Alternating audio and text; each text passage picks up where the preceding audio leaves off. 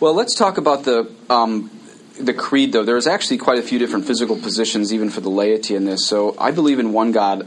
I bow my head, the Father Almighty, maker of heaven and earth, and of all things visible and invisible, and in one Lord Jesus Christ I bow my head at that, the only begotten Son of God, and born of the Father before all ages, God of God, light of light, true God of true God, begotten, not made, consubstantial with the Father by whom all things were made, who for us men and for our salvation came down from heaven. And then we all genuflect here, or rather, I know I do because I'm going to genuflect twice, because if it's a sung mass, I'm whispering it at this point, and at least the servers genuflect with me when I whisper and became incarnate by the Holy Ghost of the Virgin Mary and was made man.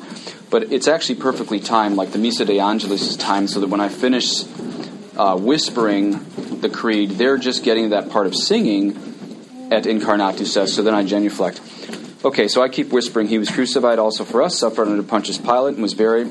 And the third day he rose again according to the Scriptures, and ascended into heaven, and sitteth at the right hand of the Father. And he shall come again with glory to judge both the living and the dead, of whose kingdom there shall be no end. And in the Holy Ghost, the Lord and giver of life, proceeding from the Father and the Son, who together with the Father and the Son, and then you see me bow my head, is adored and glorified and what you'll see me do is basically bow my head anytime I'm talking about adoration of God. I continue, who spoke by the prophets, and in one holy Catholic and Apostolic Church, I confess one baptism for the remission of sins, and I look for the resurrection of the dead, and then you'll see me do the cross, and I think you all do the cross too, and the life of the world to come. Amen. So, just a reminder, where we're picking up is the Missa Cantata from the Creed onwards. We might get to, um, we might end finish the whole thing today, we probably will need one more week to do that. So remember, we covered from the introit to actually the prayers of the foot of the altar, the creed, the past couple weeks. So now we're going to be looking at the creed. And just since we've been sticking with the um, Immaculate Conception Mass, even though that just passed a couple days ago, we'll still be looking at the propers uh, for that. But I want to look at a couple things about the creed. Does anybody know the full name of the creed? That was no, that wasn't the Apostles' Creed. That's what you say. Apostles' Creed is what you say when you do the Rosary. Right, which, Nicene Creed. That's the shortened term. The Nicene Creed is the nickname of it. Athanasius Creed. What's that? Athanasius. No, that's actually different. He helped with it, but there's the Athanasius Confession, which is really beautiful. Um, I can't. What is that called? Yeah, he has one that's a, it's the most amazing description of the Trinity I've ever read. Athanasius. The official name is the Niceno-Constantinopolitan Creed. Anybody say that? Niceno-Constantinopolitan Creed is the full name of what we pray there. Uh, Catholics United for the Faith says it is, quote, usually referred to as the Nicene Creed, gets its name from the two ecumenical councils of the 4th century, Nicaea I and Constantinople I. It was written to address the Arian heresy, which taught that Jesus was not the eternal Son of the Father. That's the heresy. Uh, but the Nicene Creed was and is still used to instruct the faithful on the immortal truths of the Catholic faith. CUF continues The more ancient Apostles' Creed provides the foundational truths used in the Nicene Creed. That's what you use in the Rosary. But the fathers of these councils added more explicit and detailed language to explain the nature of Christ and the Trinity. Because of its more comprehensive nature and the fact that it is common to all the great churches of both East and West today, the Nicene Creed is used in the liturgy as an expression of unity and profession of faith. Isn't that neat that it says it's common to all the great churches of both East and West? So again, the name is Niceno Constant Constantinopolitan Creed. And you probably remember this, or at least half of you who weren't going to Latin Mass. I think it was about five years ago that the English Novus Ordo was updated in its translation mm-hmm. to include const- consubstantial. Mm-hmm. Consubstantial means of one substance with the Father, that God is only one. Do you all remember that? Does anybody remember what the Novus Ordo had before it was changed to consubstantial? One in being with. One in yes. being with, yeah, that's right. And then they they transliterated it from the Latin to because the Latin is also um, consubstantial with a couple letters at the end of that. Okay, then I kiss the altar. I say Dominus vobiscum. Um, you say Cum Spiritu Tuo. Then there's the offertory, and the offertory actually on Immaculate Conception was the first half of the Hail Mary. I said Ave Maria, gratia plena Dominus tecum, benedicta tu in mulieribus, Alleluia. So that's obviously a proper. Proper again meaning it's proper to this specific Mass. Say it out loud in the low Mass, and I whisper it in the sung Mass. Why do I whisper it? Anybody know? It's because the choir's singing it at that time. So you'll actually be able to see that. So you'll hear the choir sing the first half of the Hail Mary if you came to that Mass a couple days ago. Um, and that's where it's kind of good to follow along in there because it's good to get carried away in the, bu- in the uh, beauty of the music. In fact, that is the highest way just to get caught into contemplation. But if you're not in the sixth mansion of Teresa of Avila, it's kind of good to follow along in your book uh, to kind of know where we're going. You'll see me take the uh, chalice veil off at this point, and St. Francis de Sales has this meditation on the priest uncovering the chalice. As we said a couple weeks ago, this is Jesus stripped of his garments. The prayer that Francis de Sales gives us is Lord Jesus Christ, who is pleased to be despoiled of thy garments and most inhumanly scourged for love of me, grant me grace to lay aside the burden of my sins by a good confession and never to appear before thee despoiled of the virtues of a Christian. Okay, so then the veil comes off. And what did we say about the paten presenting? Does anybody remember that? What does the paten represent? Jews? The Jewish people. Very good, yeah. Paten represents the Jewish people because they present Christ to the Father in the human sense, and then it is placed under the corporal, and that re- represents the veiling that they will have until the end of time. But then at the end of time, the paten comes out because um, there'll be a massive influx of the Jews into the Catholic faith. Uh, the majority of them, in fact, I think. So, what should you be doing during the offertory? There's a uh, woman named Catalina Rivas. She's a Bolivian living in Mexico, and she received private revelations on the Mass. And she goes to the Novus Ordo, and I think some traditionalists doubt the authenticity of her vision. But I really do suspect this was Mary speaking to her, at least in the offertory, another part that I'm going to read, because it's just really perfect and heavenly theology. So she writes this. It's kind of a long quote, but um, this is Mary walking her through the Mass. And uh, I can tell you this even if it's not an authentic apparition, I tend to think it is, but even if it's not, there's nothing wrong in the theology I'm about to read you. It very much jives with traditional theology. Okay, so a moment later, the offertory arrived, and the Holy Virgin said, This is her vision that she was given during Mass. Pray like this. And I repeated after her Lord, I offer all that I am, all that I have, all that I can do. I put everything into your hands. Build it up, Lord, with the little thing that I am. By the merits of your Son, transform me, Almighty God. I petition you for my family, for my benefactors, for each member of our apostolate, for all the people who fight against us, for those who commend themselves to my poor prayers. Teach me to lay down my heart as if on the ground before them, so that their walk may be less severe. This is how the saints prayed. This is how I want all of you to do it.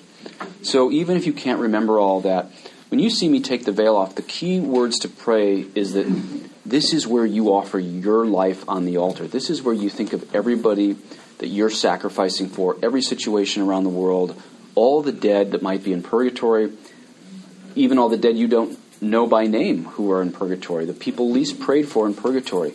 You give all of your hopes, your dreams, your sufferings, your desires, your past sufferings, current sufferings, future sufferings, your past joys, current joys, future joys, your body, your mind, your soul. You're actually humanly placing on that paten your whole life. So the key part of that thing that Mary told uh, Catalina to pray was, Lord, I offer all that I am, all that I have, all that I can do. I put everything into your hands. Build it up, Lord, with the little thing that I am. So you're joining your merits to Christ. And it's very similar to the fact that that little host is just bread at this point. It's not the body of Christ. And that also represents our humanity. That you're joining your piddly humanity to a piece of bread but it will be transformed. And just as the bread is transformed into God, this is the church's teaching on salvation. It's, it's called divinization. We don't just sneak into heaven by the skin of our teeth. The whole goal is divinization. That's what the early church fathers call it. It comes from uh, Peter's letter in the Bible that we become partakers of the divine nature. So if you want that transformation, John of the Cross goes so far as to say several times in his writing we become God by participation. He doesn't mean that like the Mormons do in the polytheistic sense, but again, John of the Cross says numerous times in his writings, we become God by participation. This is a key part of that because you're placing your whole life and your will on that paten. This is why I think the offertory is the most underrated part of the Mass, actually. I think most Catholics believe in the consecration. But again, usually it's like, you know, read the bulletin, scratch your wife's back, the offertory, kind of just like chill out. Yeah, Chris. Um, could you, a couple questions here. What was the name of the, I guess it was a woman, the vision? Yes, Catalina Rivas. Could you, the last name? R I V A S. And Bolivia? Yes. And about what period of time? She's alive right now. This just happened a few years ago. Okay. Yeah, real new. And um, one last question on the, uh, I'm going to, divination. Divin- divinization. It just It seemed it seemed pretty important. So could you go over it again? Sure.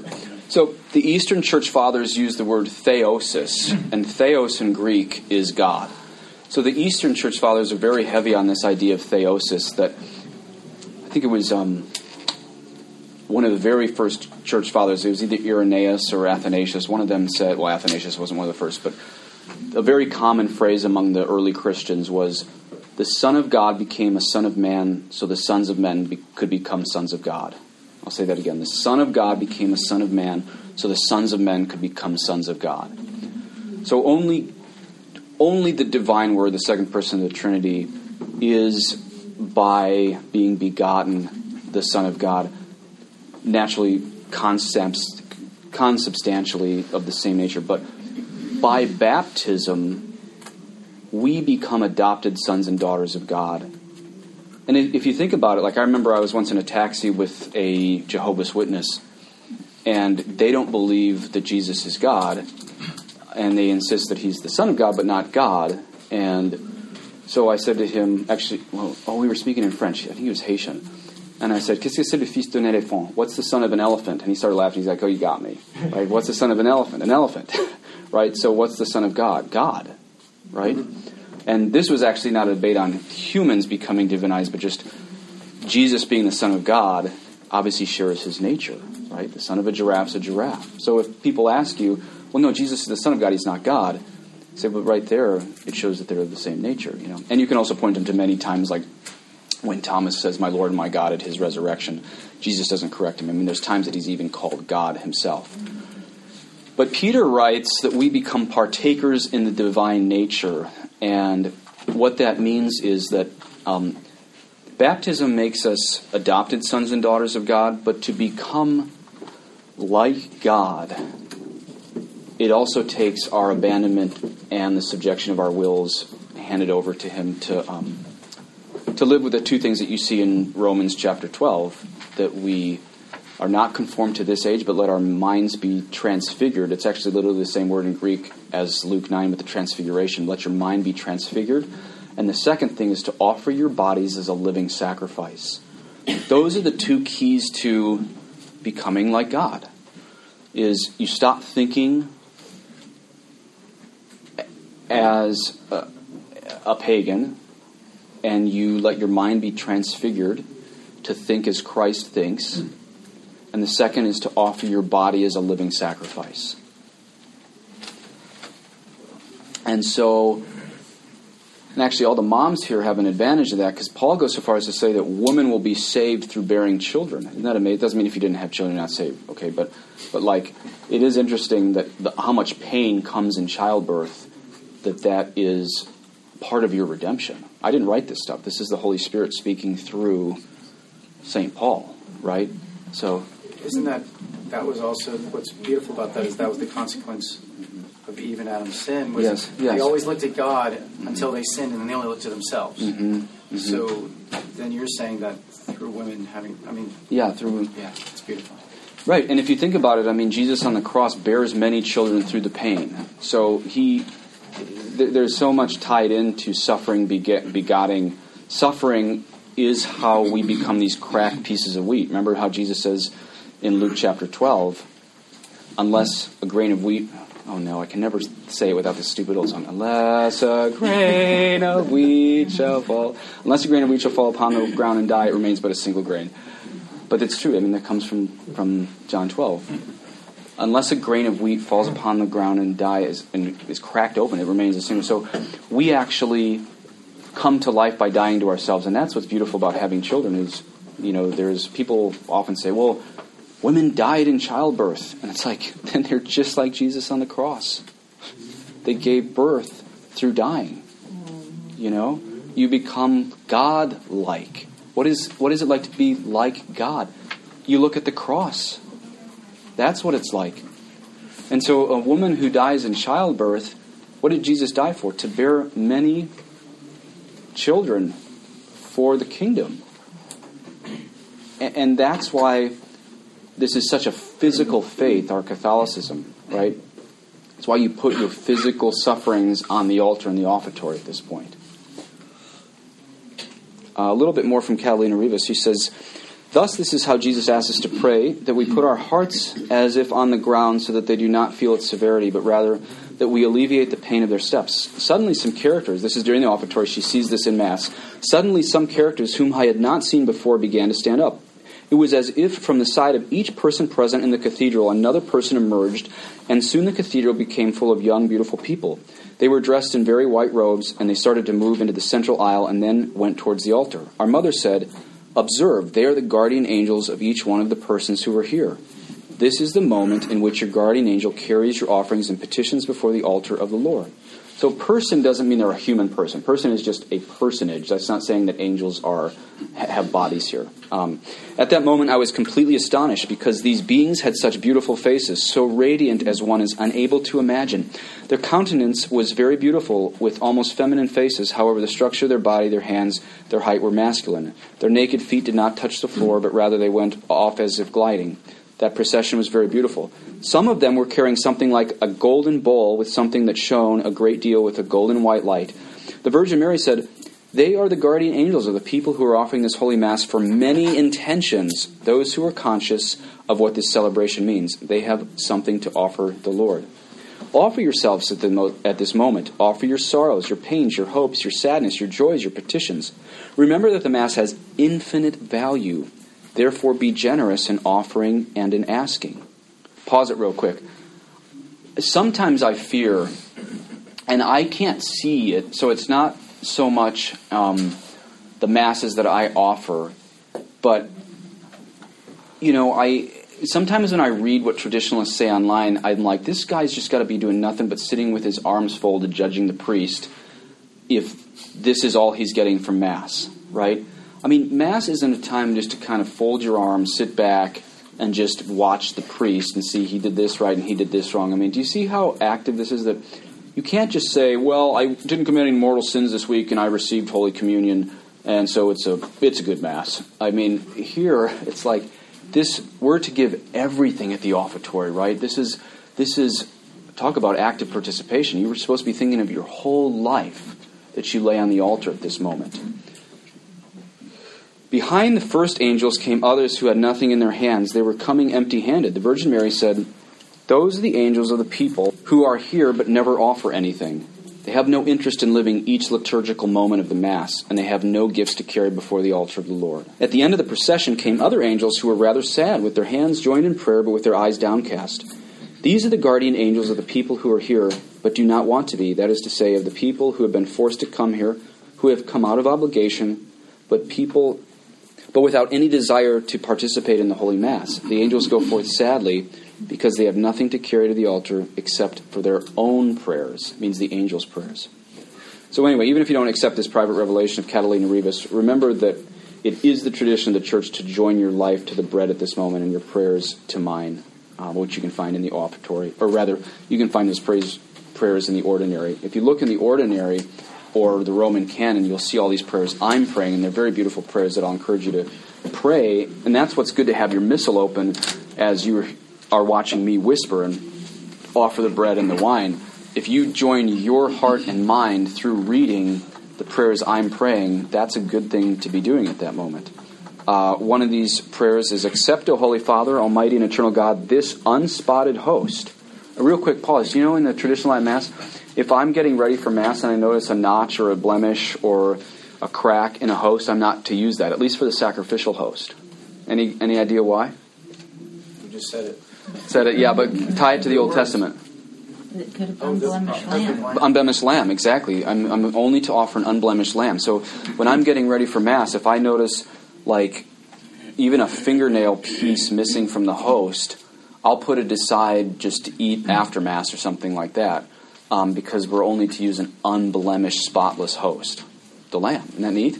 So, so uh, that's what I'm offering. Accept a Holy Father Almighty, even though it's only bread. I'm not saying it's God at this point. It's only bread, but still, accept the Holy Father, Almighty Eternal God, this unspotted host, which I, thy unworthy servant, offer unto thee, my living and true God, for my innumerable sins, offenses, and negligences, and for all here present as also for all faithful Christians, both living and dead, that it may avail both me and them for salvation unto life everlasting. Amen. So it's going to become God, but I'm offering it um, because it's at this point just bread. But I'm trying to attach all of your lives to it. So I don't know if you know this, but in the offertory, I'm actually required to think of who's attending the Mass. That's one reason why it's more powerful to attend Mass in person than it is, say, on TV. And there's a lot of people who are homebound, and, and you can still obtain tons of graces by watching Mass on TV.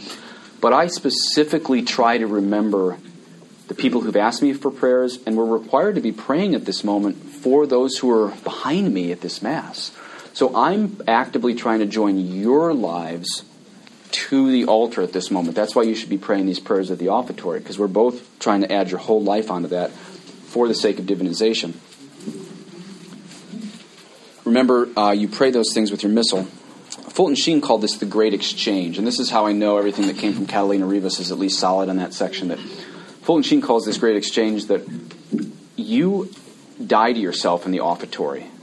You give over your will. If you think about the things in your life you don't want to change, the things you don't want to give up, the offertory is the time to do it. And you die to yourself. But Fulton Sheen assures us the beauty of that death at the offertory, because what do you get back 12 minutes later? You get back the living flesh of the Son of God. You get His life back. See why it's worth it? See why it's worth it at the offertory to give up the things you don't want to give up? Because when you give those up at the offertory, yeah, you might feel a bit empty the next 12 minutes. And then you receive Holy Communion and our Lord fills you up. But you kind it's like an oil change. You kind of have to let the oil out at the offertory before you get the new oil in uh, receiving Holy Communion. Put the water in the wine. This is very tied to this divinization. As I put the water in the wine, I say, O God, who in creating human nature didst wonderfully dignify it and still more wonderfully restore it, grant that by the mystery of this water and wine we may be made partakers of his divine nature, who vouchsafed to be made partaker of our human nature, even Jesus Christ our Lord, thy Son, who with thee liveth and reigneth in the unity of the Holy Ghost, God, world without end. Amen. So that's taken right from St. Peter in the Bible. Be made partakers of his divine nature, who vouchsafed to be made partaker of our human nature.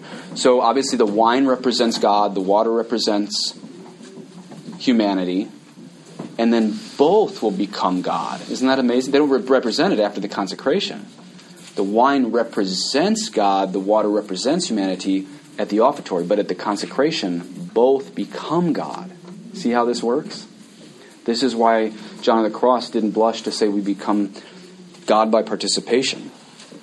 Okay, so now that you have the missal, you can pray this. Let's add a little bit of what St. Francis de Sales says we should pray at the offertory. He says at the offertory we should be thinking about Jesus being scourged. Quote, Lord Jesus Christ, who is pleased to be fastened to the pillar and torn with stripes, Grant me grace to patiently endure the scourges of thy paternal correction and never more to grieve thy heart with my sins. Close quote. Again, this is death to yourself. As you see me offer the chalice, St. Francis de Sales says you should think of Jesus being crowned with thorns. Again, as I offer the chalice, think of Jesus being crowned with thorns, according to this great doctor of the church. His prayer he gives us is Lord Jesus Christ, who did submit through love of me to be crowned with thorns, grant that my heart may be so penetrated with the thorns of repentance in this world that I may deserve to be hereafter crowned with thee in glory. So Francis de Sales gives us more of this great exchange. Let me be crowned with correction and repentance now so I can wear the crown of glory hereafter. We offer unto thee, O Lord, the chalice of salvation, beseeching thy clemency, that it may ascend before thy divine majesty as a sweet savor for our salvation and for that of the whole world. Amen. That's what I pray as I hold up the chalice.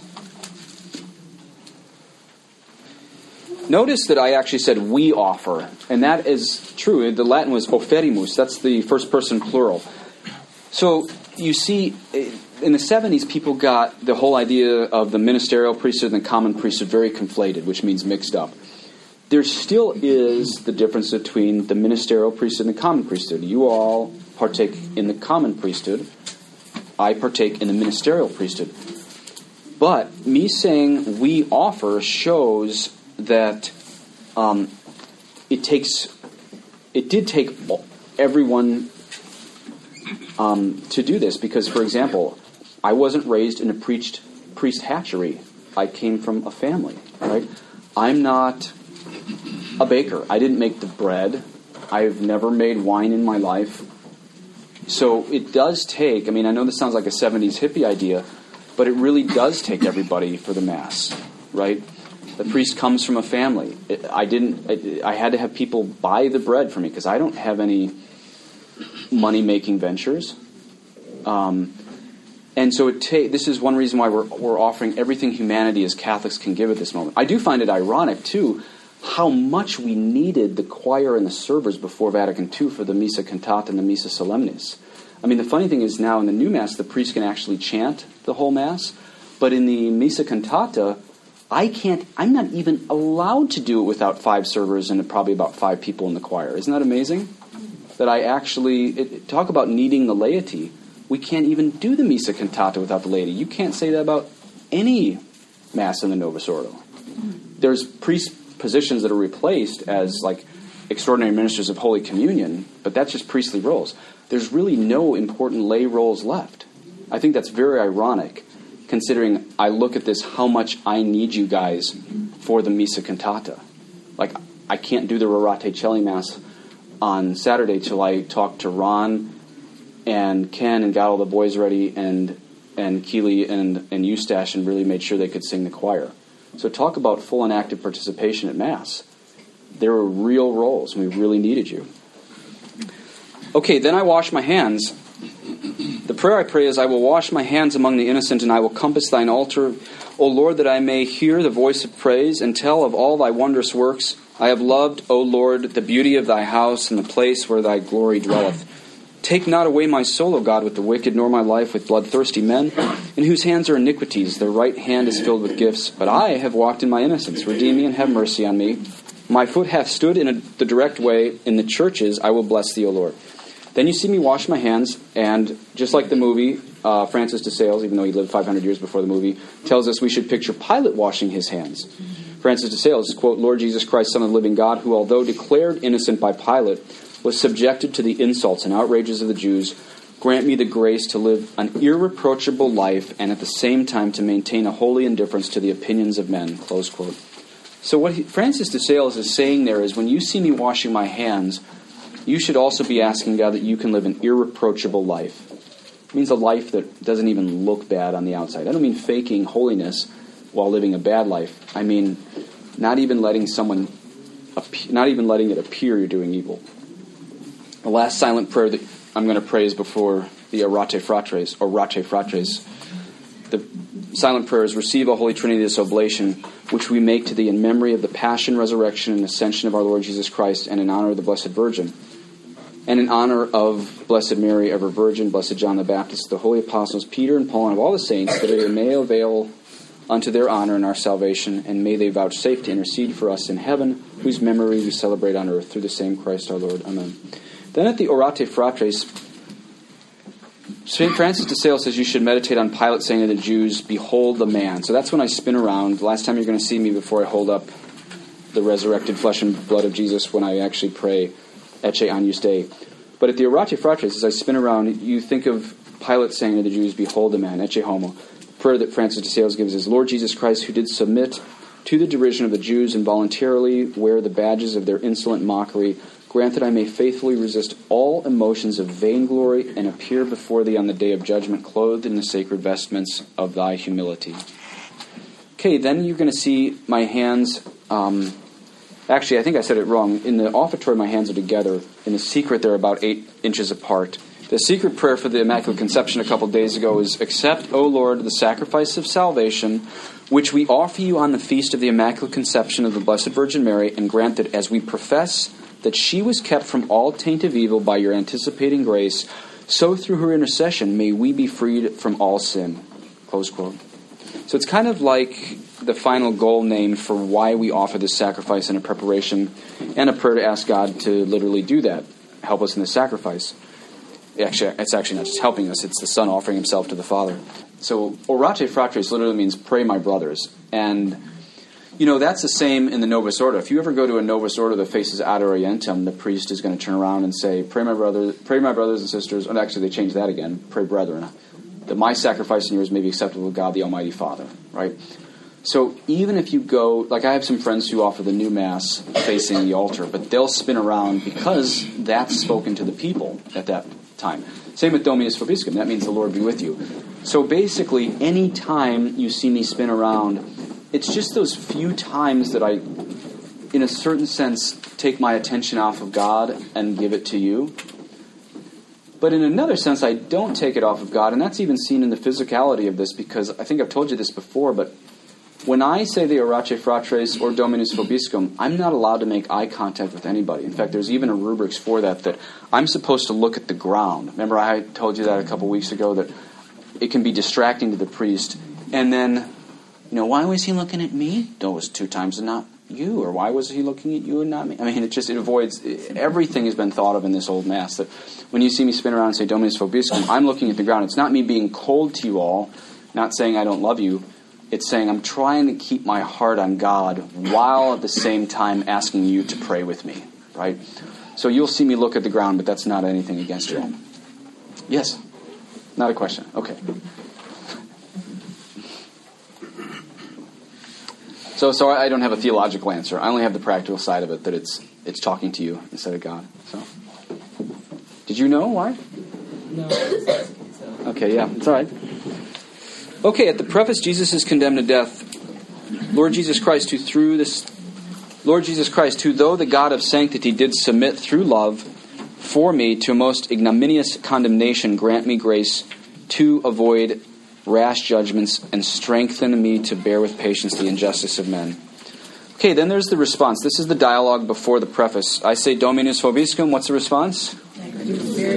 Sursum corda? Gratias agamus Domino Deo nostro. Okay, and then there's the preface of the in the Immaculate Conception Mass. It's the preface of the Blessed Virgin Mary. That'll be sung. And here's the words for that that you heard two days ago if you came to that. The prefaces are very, very beautiful, so I'm going to read the whole thing. It'll only take 30 seconds. It is truly meet and just, right, and for our salvation that we should at all times and in all places give thanks to Thee, O Holy Lord, Father Almighty, everlasting God, and that we should praise and bless and proclaim Thee in the Immaculate Conception of the Blessed Mary, ever Virgin, who also conceived Thine only begotten Son by the overshadowing of the Holy Ghost, and the glory of her virginity still abiding, gave forth to the world the everlasting light, Jesus Christ our Lord, through whom the angels praise Thy majesty, the dominations worship it, and the powers stand in awe. The heavens and the heavenly host, together with the blessed seraphim in triumphant chorus, unite to celebrate it. Together with these, we entreat thee that thou mayst bid our voices also to be admitted while we say with lowly praise, Holy, holy, holy. Sometimes you'll have Protestants kind of push against us with the rosary and say repetitive prayer is bad. And one of the things you can do is show that the angels repeatedly cry, Holy, holy, holy. That's from Apocalypse chapter 4, verses 8. So we have examples of repetitive prayer. So what we have to assume Jesus meant is vain, repetitious prayer. So when you say holy, holy, holy, don't let it be vain, repetitious prayer. Really be saying to God, He's holy. Again, please, on that uh, repetitive prayer. Well, a lot of times, pro- okay, uh, Apocalypse 4 8 has the angels say, Holy, holy, holy. Jesus prays three times in the garden. I mean, so there's numerous ex- examples in the New Testament of praying repetitively. What God doesn't want from us is vain repetition, meaning where you don't join your thoughts. How did Shakespeare put it? Something like, My words fly up, my thoughts remain below. Words without thoughts never to heaven go. Yeah, that was it.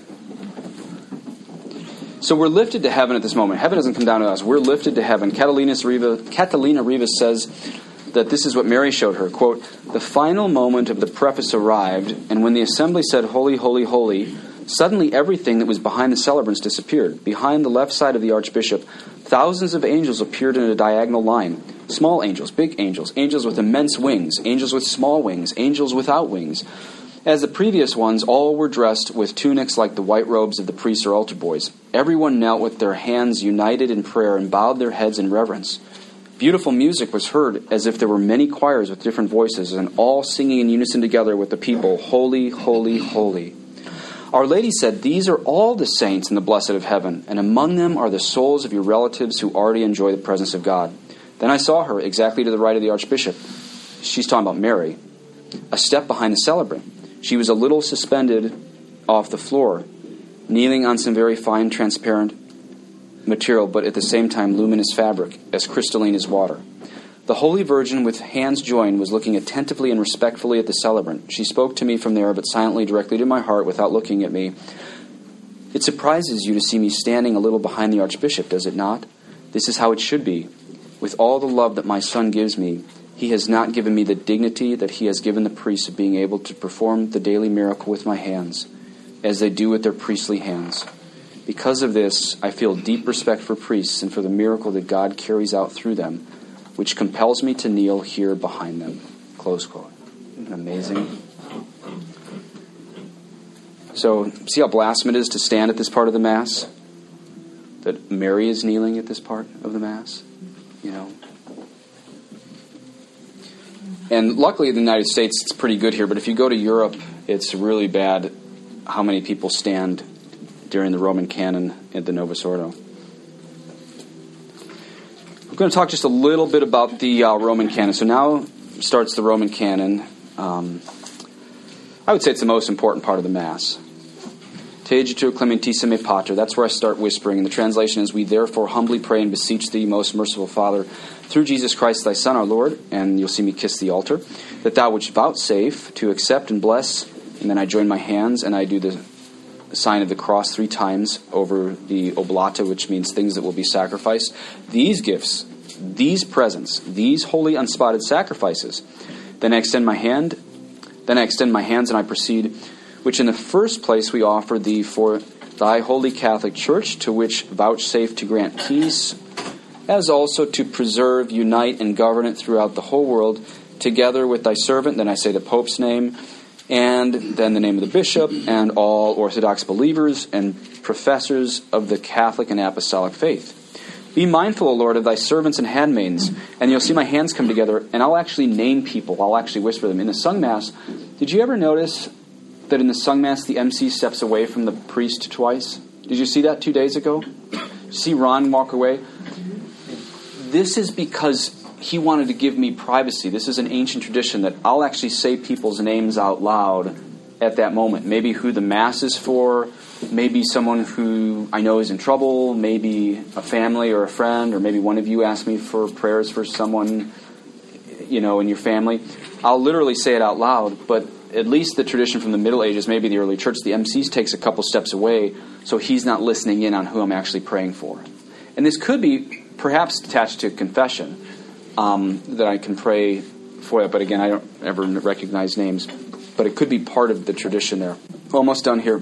I extend my hands and then I pray silently for those who I intend to pray. I perceive of all here present whose faith and devotion are known unto thee, for whom we offer, or who offer up to thee this sacrifice of praise for themselves, their families and friends, for the redemption of their souls, for the health and salvation they hope for, and who now pay their vows to thee, the everlasting living and true God. So again, notice there that we did say, even in the old Mass, who offer up to thee this sacrifice of praise for themselves. So we're all worshiping God. This isn't just where you sit back and play Monday morning armchair quarterback to the priest. This is intense, what you should be thinking about. Doesn't mean you have to be frenetic and racking your brain, but you should be paying attention. And this is where it's so helpful what Francis de Sales gives us, because he says that the memento for the living, that's when I name those people by name, you should be thinking of Jesus carrying his cross. Lord Jesus Christ, who didst carry thy heavy cross for my salvation, grant that I may voluntarily embrace the cross of mortification and carry it daily for thy love. Okay, then the communicantes. We pray in union with and honor the memory, especially of the, this is the words of the communicantes. You'll follow along. I'm whispering this to God. We pray in union with and honor the memory, especially of the glorious ever Virgin Mary, Mother of our God and Lord Jesus Christ, and also of the blessed Joseph, her spouse, and of the blessed apostles and martyrs Peter and Paul, Andrew, James, John, Thomas, James, Philip, Bartholomew, Matthew, Simon and Thaddeus, Linus, Cletus, Clement, Sixtus, Cornelius, Cyprian, Lawrence, Chrysogonus, John and Paul, Cosmas and Damian, and all thy saints, through whose merits and prayers grant that we may in all things be defended by the help of thy protection, through the same Christ our Lord. His calling on something in the spiritual world brings them there. Well, this is true of the saints. So when I'm saying all these names, Peter, Paul, Andrew, James, John, Thomas, James, Philip, Bartholomew, Matthew, Simon, Thaddeus, Linus, Cletus, Clement, I'm not just rattling these off. I'm actually trying to think of them being there because, first of all, they are there, but I'm also trying to honor their memory as those early Christians in the catacombs would have, that he was calling on their protection. So I'm trying to keep a few things in mind at once. Your intentions that you brought me, and I'm asking these saints to be present with us and take care of some of these intentions. During this prayer of the Communicantes, Francis de Sales says we should be thinking about Veronica wiping the face of Jesus with a linen cloth. His prayer is, quote, Lord Jesus Christ, who on thy way to Calvary did say to the holy women that wept for the love of thee, Weep not for me, but for yourselves. Give me the grace to weep for my sins with tears of holy contrition and love that will render me agreeable to thine divine majesty. Okay, then the Hanc. Did you remember what I said about that? That's where you see my hands come together, the bells are going to go. That should remind you of the scapegoat that's led into the wilderness. As I told you before, that's where I'm thinking of all the community's sins that I'm placing on Christ's head for him to be the scapegoat as on Yom Kippur. The English words of the Mass is, We therefore beseech thee, O Lord, graciously to accept this oblation, that's a sacrifice, of our service and also of thy whole family, and to dispose our days in thy peace. Preserve us from eternal damnation, and rank us in the number of thine elect. Then I join my hands. So, in other words, it's saying, Let me not experience eternal death because this is Jesus going to death. Jesus is taking my place, and I, I let him do that. I let Jesus take my place in death.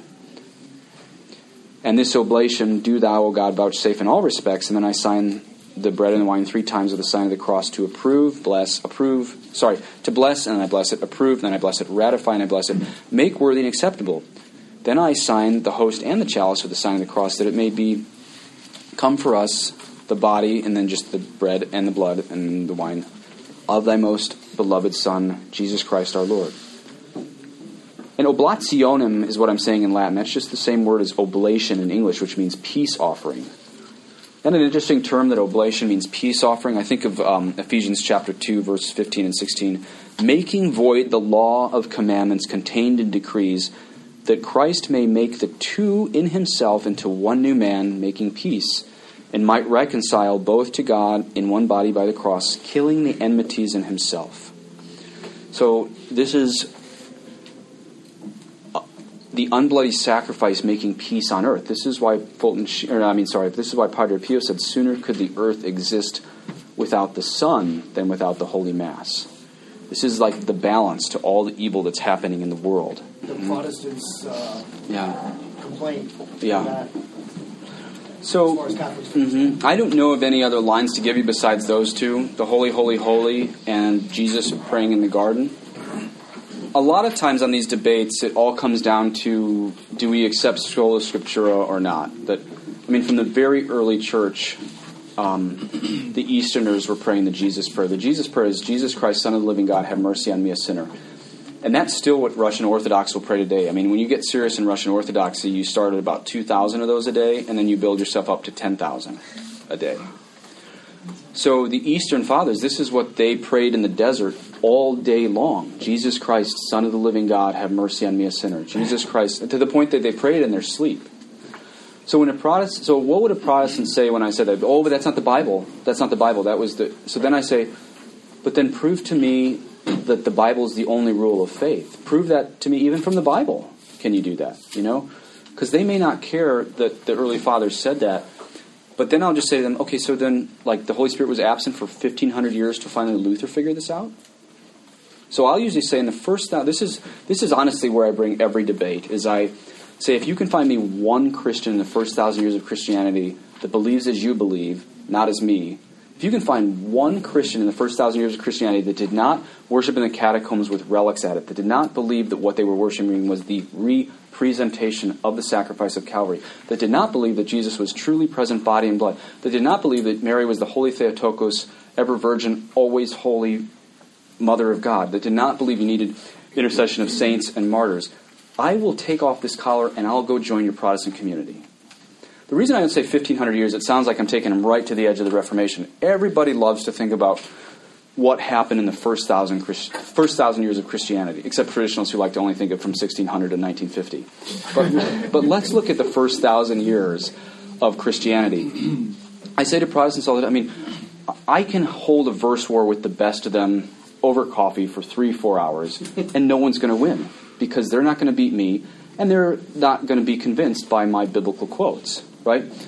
So really, I usually just end up saying, find me one Christian. And they'll say, well, that's not as important as the Bible. That's not the Word of God. I say, I agree.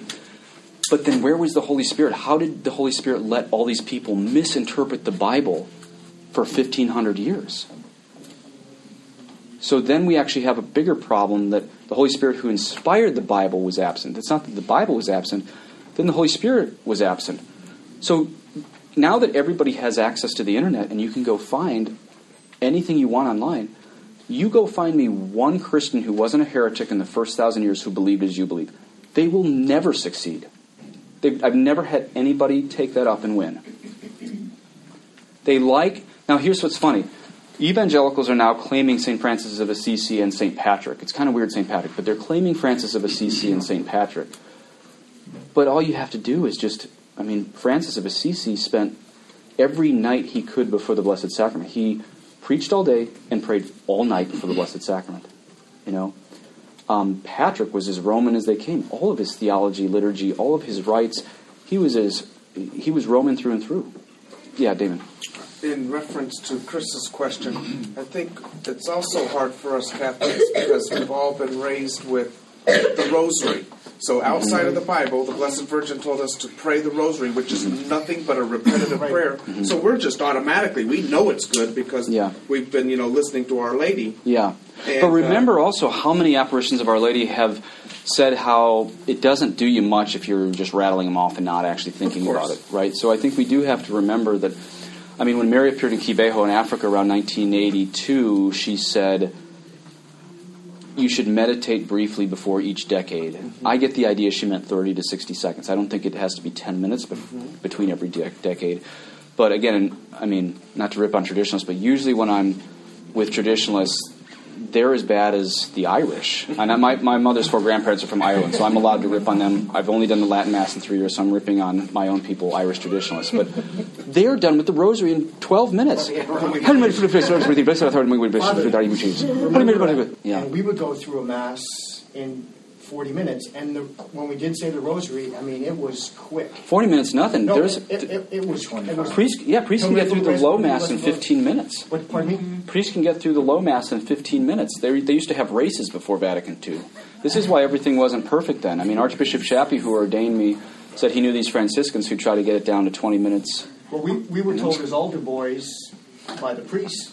just Yeah. During the homily, start coughing after five minutes. Wow. And boy, we coughed. Wow. I had, I had a parish like that on the Eastern Plains. They just coughed. They just didn't like what I was preaching, so they started coughing. Was that planted? Um, the uh, no, but I mean, really, in a certain sense, can you blame evangelicals for when they hear us rattle off a rosary in 14 minutes? Like, really? That was So what? So when we, because I'm guilty of that, and I do say the rosary.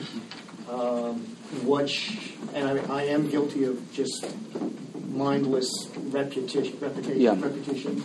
Um, what should we be doing? Well, well, one thing that helps a lot is the scriptural rosary. Um, there's a little booklet that can do that, and there's just a verse between each one. So, like, for example, the crowning with thorns, it goes through lines in that, and then each line is like, I mean, not that you can stretch out a verse for each of those, but they kind of include that whole section. So maybe a better example is like the Annunciation. I mean, Annunciation is 20 verses, so they'll take a different verse for that for each each one, and that really, really helps me. There's even an app on phones called Scriptural Rosary. So I think it's better to pray one rosary well than three poorly in the day.